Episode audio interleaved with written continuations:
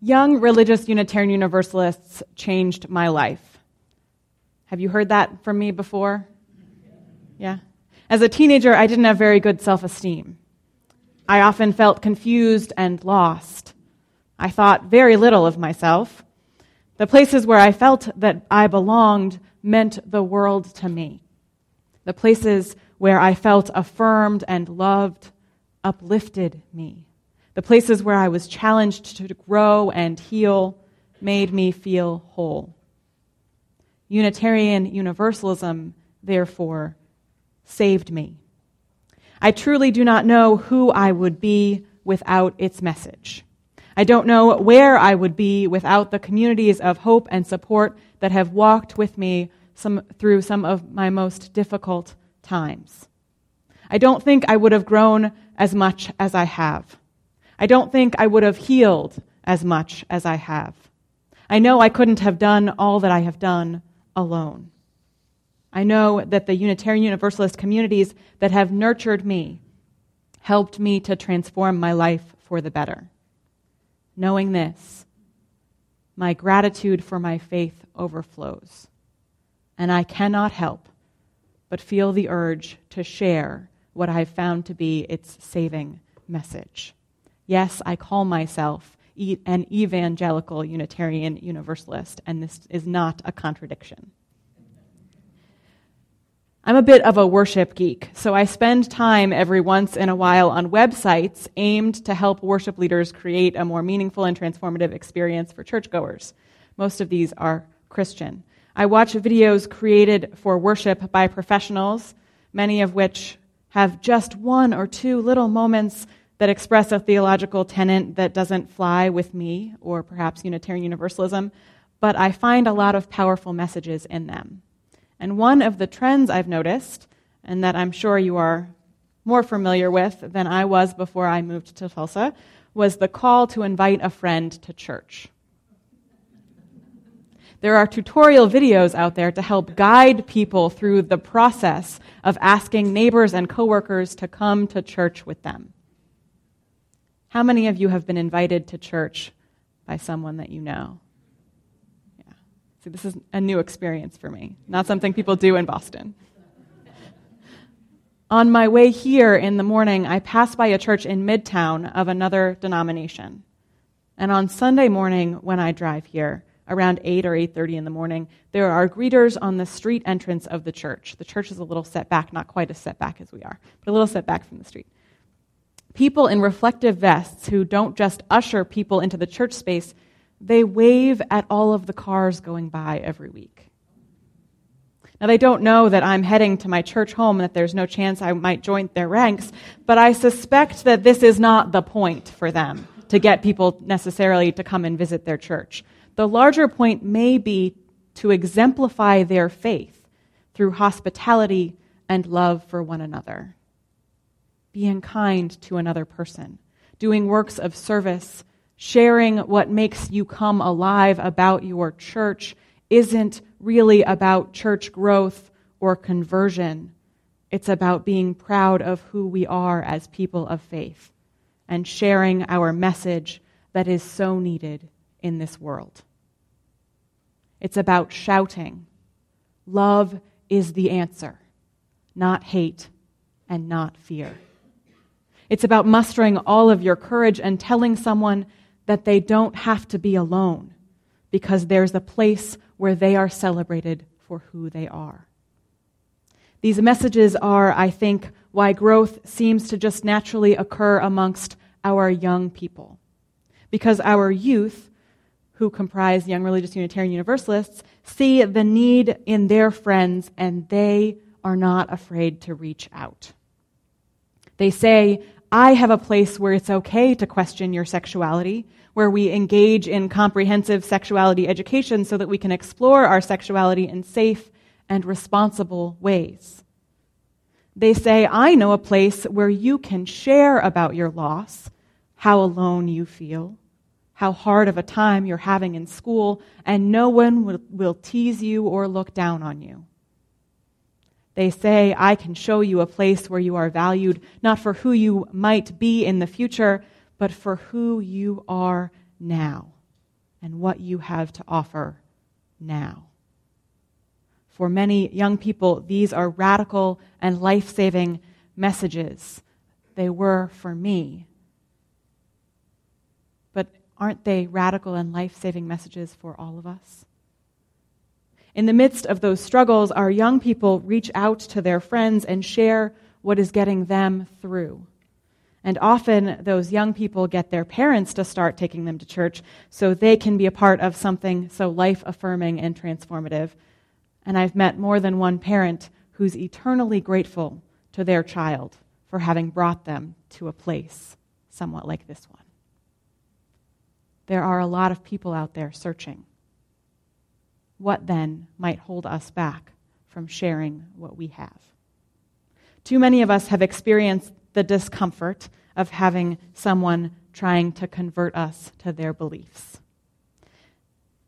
Have we forgotten, I ask, that if we do not believe in hell, ultimately, what does it matter if someone tries to save our soul?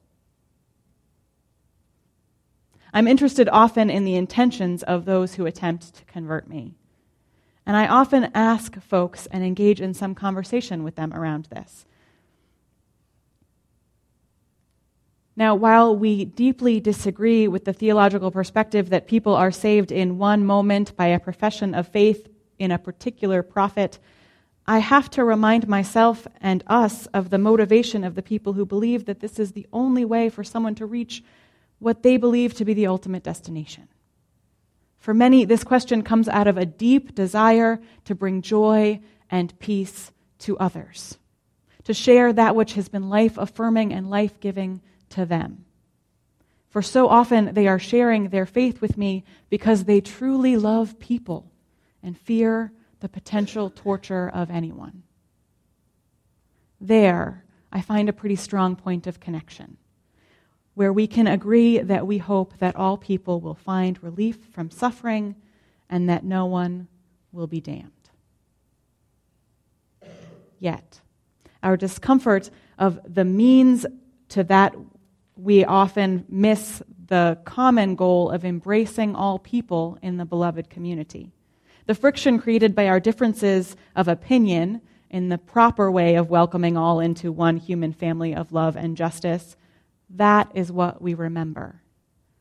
The shame that comes from being told that our methods of saving the world aren't the right ones. We remember that. And we would never want to have others feel that way, especially not by our doing. But we've been left terrified of being lumped into that kind of faith by sharing our different message. In our fear to not proselytize, we forget that our faith is open to all and does not try to shove square pegs into circular holes.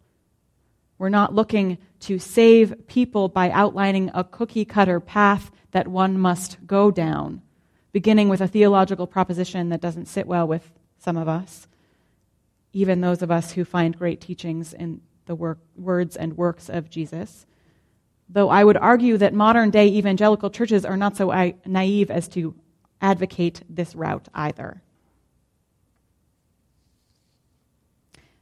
It is written in the book of James, chapter 2, verse 14. What good is it, my brothers and sisters, if you have faith but do not have works? Can faith save you? If a brother or sister is naked and lacks daily food, and one of them says, and one of you says to them, Go in peace, keep warm, and eat your fill. And yet you do not supply their bodily needs. What good is that? So faith by itself, if, no wor- if, not, if it has no works, is dead. Show me your faith apart from your works, and I by my works will show you my faith.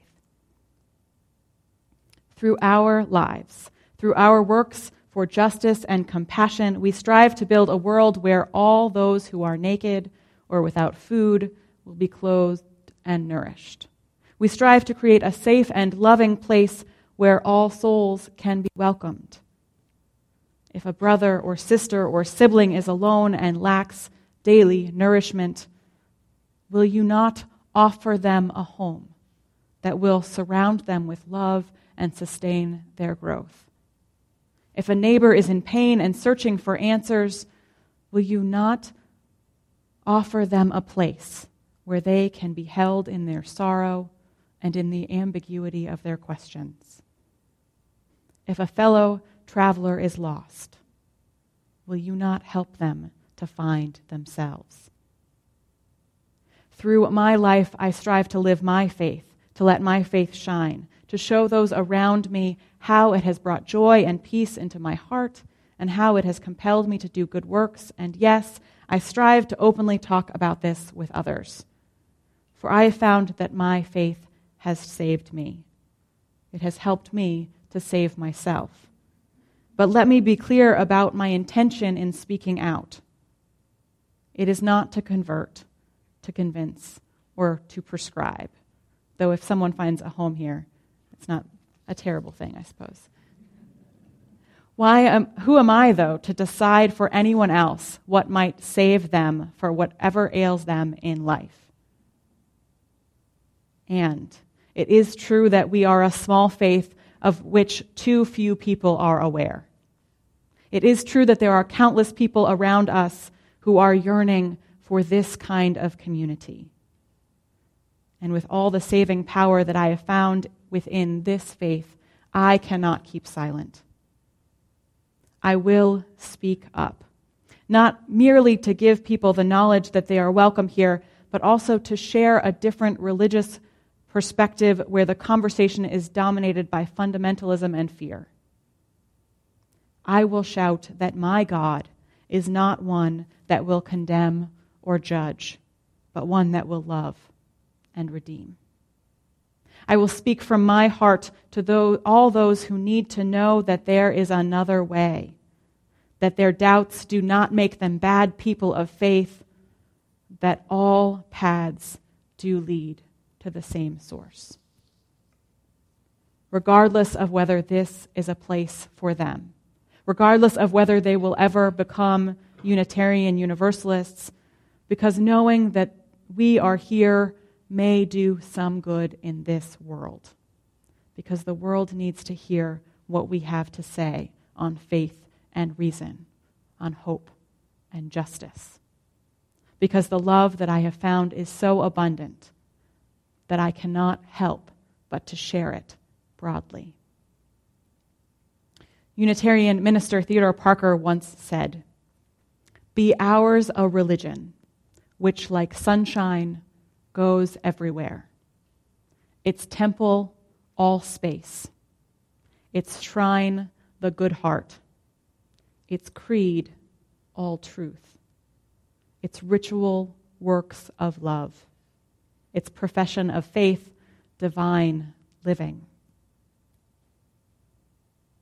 I will not hide the light of this faith from those who are seeking it, for those who are crying out in need of us. I will share our call to lift up the value of each blessed being as central to the whole of humanity. I will spread our belief that compassion can heal lives and that our hearts are large enough to hold the whole world. I will share our reverence for the earth and all of its inhabitants. For if it continues, if it contributes to one more person being saved from whatever is holding them back or holding them down, whatever is ailing them in life, then I have found salvation once more. Amen.